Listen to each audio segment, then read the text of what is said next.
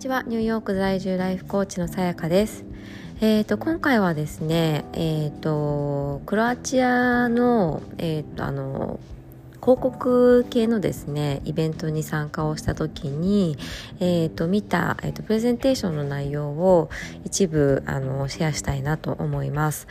えーと、いろいろとすごく興味深いあのプレゼンテーションあったんですけれどもあの、まあ、私が今やっているコーチングとかその女性のエンパワーメントっていうところと共通をする内容があったのであのそれについてご紹介をしたいと思います。えー、とプレゼンターはですね、えーと、マリー・ジェーンさんといって、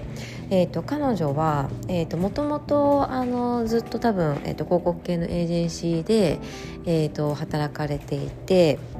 で、えー、と自分の会社を立ち上げてで、えーと、今はですね、まあ、そのその会社もあの多分まだまだ続いていてで、えーと、電通のアジア電通アジアっていうのかな？なんか APAC って書いてあったんですけどの、えーと、CCO チーフクリエイティブオフィサーを、えー、と今、まあ、やられている女性の方ですね。で、えー、とその方がもともと夫の知り合いだったということもあって朝あのこうあの偶然会ったので一緒にあのあお昼ご飯かな？もご一緒して、えっと、彼女もご夫婦で来られていてでこれからプレゼンだよっていう話をしていたのであちょっと見に行ってみようかなと思ってあの見に行ったらですねあの本当に女性のそのグラスシーリングをどう突破するか要はあの女性ということであの働いていく中でこう見えない壁っていうものがどうしても出てくると思うんですけれども、まあ、それをどんどんん突破していきましょうみたいなお話だったんですね。であのすごく私も共感するところがあってあの素敵だなと思ったんですけれども彼女は、えーと、4, 4人の娘さんがいらっしゃって一番上はもうあの20歳超えていてで上の多分確か2人かな？かが、えーとか一番上と真ん中かな、えー、と3番目かな？ちょっと忘れてしまったんですけどもう同じように広告会社で働いてもまさにお母さんの後をこうあの追っているっていうようなあの形でで旦那さんももともと同業者というか多分同じ会社でもともと働いていたのでもう本当に広告一家みたいなあの感じなんですけどすごくこう家族仲が良いあの感じですごく素敵女性としのとしてすごくそのケアウーマンとして素敵だなと私もあの見て思っていたのでぜひ彼女のプレゼン聞きたいなっていう気持ちになったんですけれどもあの一つあったのは、まあ、あのまずその女性というのは偏見を受けますねと。女性だからこうとか女性だからあの消費者ビジネスが得意でしょとかあのなので最初彼女もエージェンシーにいた時にその生理用品とかその生活用品の担当ばっかりずっとあのしていてで楽しかったんだけれどもちょっとあのあまりにもそれがずっと続いていたので自分でその、まあ、もっと挑戦したいということでもう全然違うその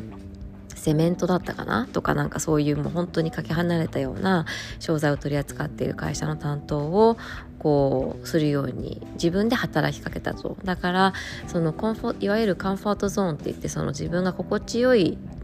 ところから抜け出すことをしなさいというメッセージが一つありました。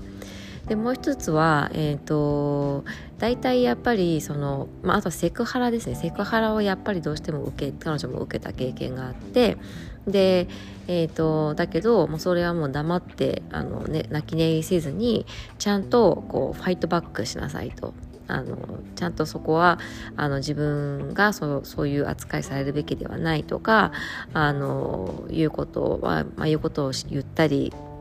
アクションを取るなら取るということでちゃんとそこに対してはあの立ち向かいなさいということですね。あのやっぱりあの私たちの後から来る後輩たちのためにもそういうことはちゃんとやっぱり良くないっていうことを分かってもらう社会をを作っていかないといけないのであのちゃんとこう立ち向かいなさいっていうことが2つ目。で3つ目が、えーと、例えばお給料ですねであのどうしてもやっぱり同じポジションに行く例えばその募集があったとしますと人材のそうなった時に男性はポテンシャルで採用されるんだけれども女性は経験もうすでに今までしてきた実績をもとに採用するかどうかを決められると。だからあのどうしてもそのまだ実績がなかったとしても男性はポテンシャルで採用されるのでこう横並びに見た時に、まあ、お給料の不公平さが発生している場合が多くてでそれはもう自分でちゃんとこう証拠を持って言いに行かないとお給料はなかなか上がらないから自分でちゃんとそれを、えーと、言いなさいということが、えー、3つ目かな。で、えーと、もう一つはえっ、ー、とあそうですね。これ私が一番これ心に刺さったんですけれどもあの成功するために男性社会で成功するために男性にならなくてもいいんだよっていう話ですね。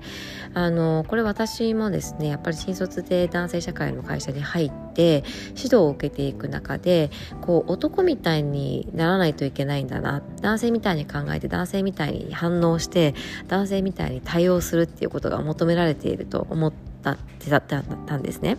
で実際にその私もあの会社でこう最初電話に出る時にあちょっと今魚が 焼けました。出る時にあの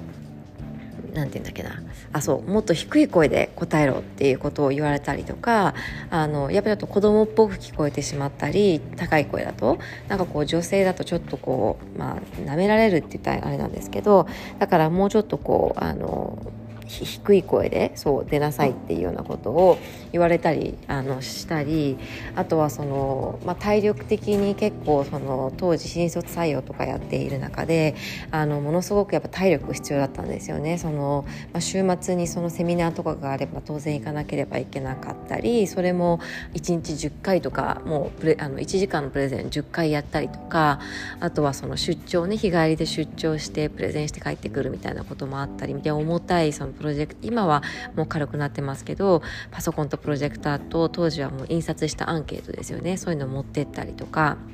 結構力仕事もあったりで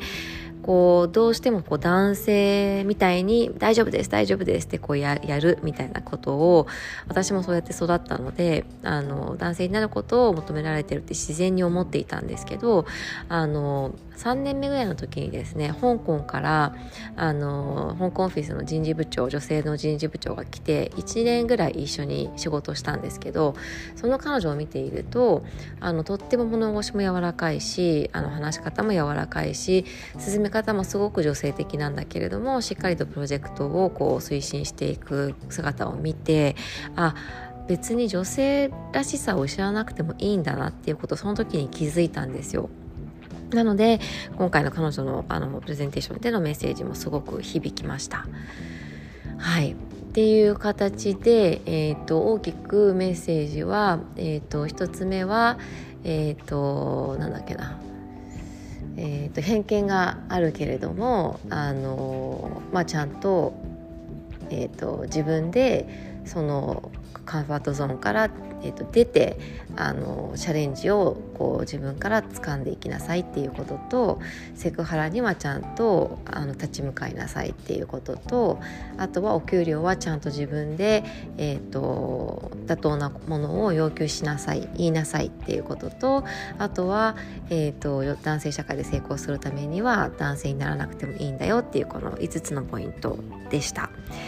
えーと、すごくですねあのグローバル、まあ、グローバルに活躍されていてでちゃんと家庭も円満でで見た目もすごくあの綺麗な方でですねあの、まあ、こういう方ってやっぱり憧れるなっていうふうに思いましたしあのそういう存在がいるっていうことはあのいろんな女性のこうモチベーションにもなるのかなと思うので、えーとシェアさせていただきました。ぜひですね、あの、まあ、あの、多分もう感じていたこと、いたり分かっていたりすることもあると思うんですけど、あの、改めて感じる、あの、考えるきっかけになったらなと思います。えーと、それでは今回も聴いてくださってありがとうございました。素敵な一日をお過ごしください。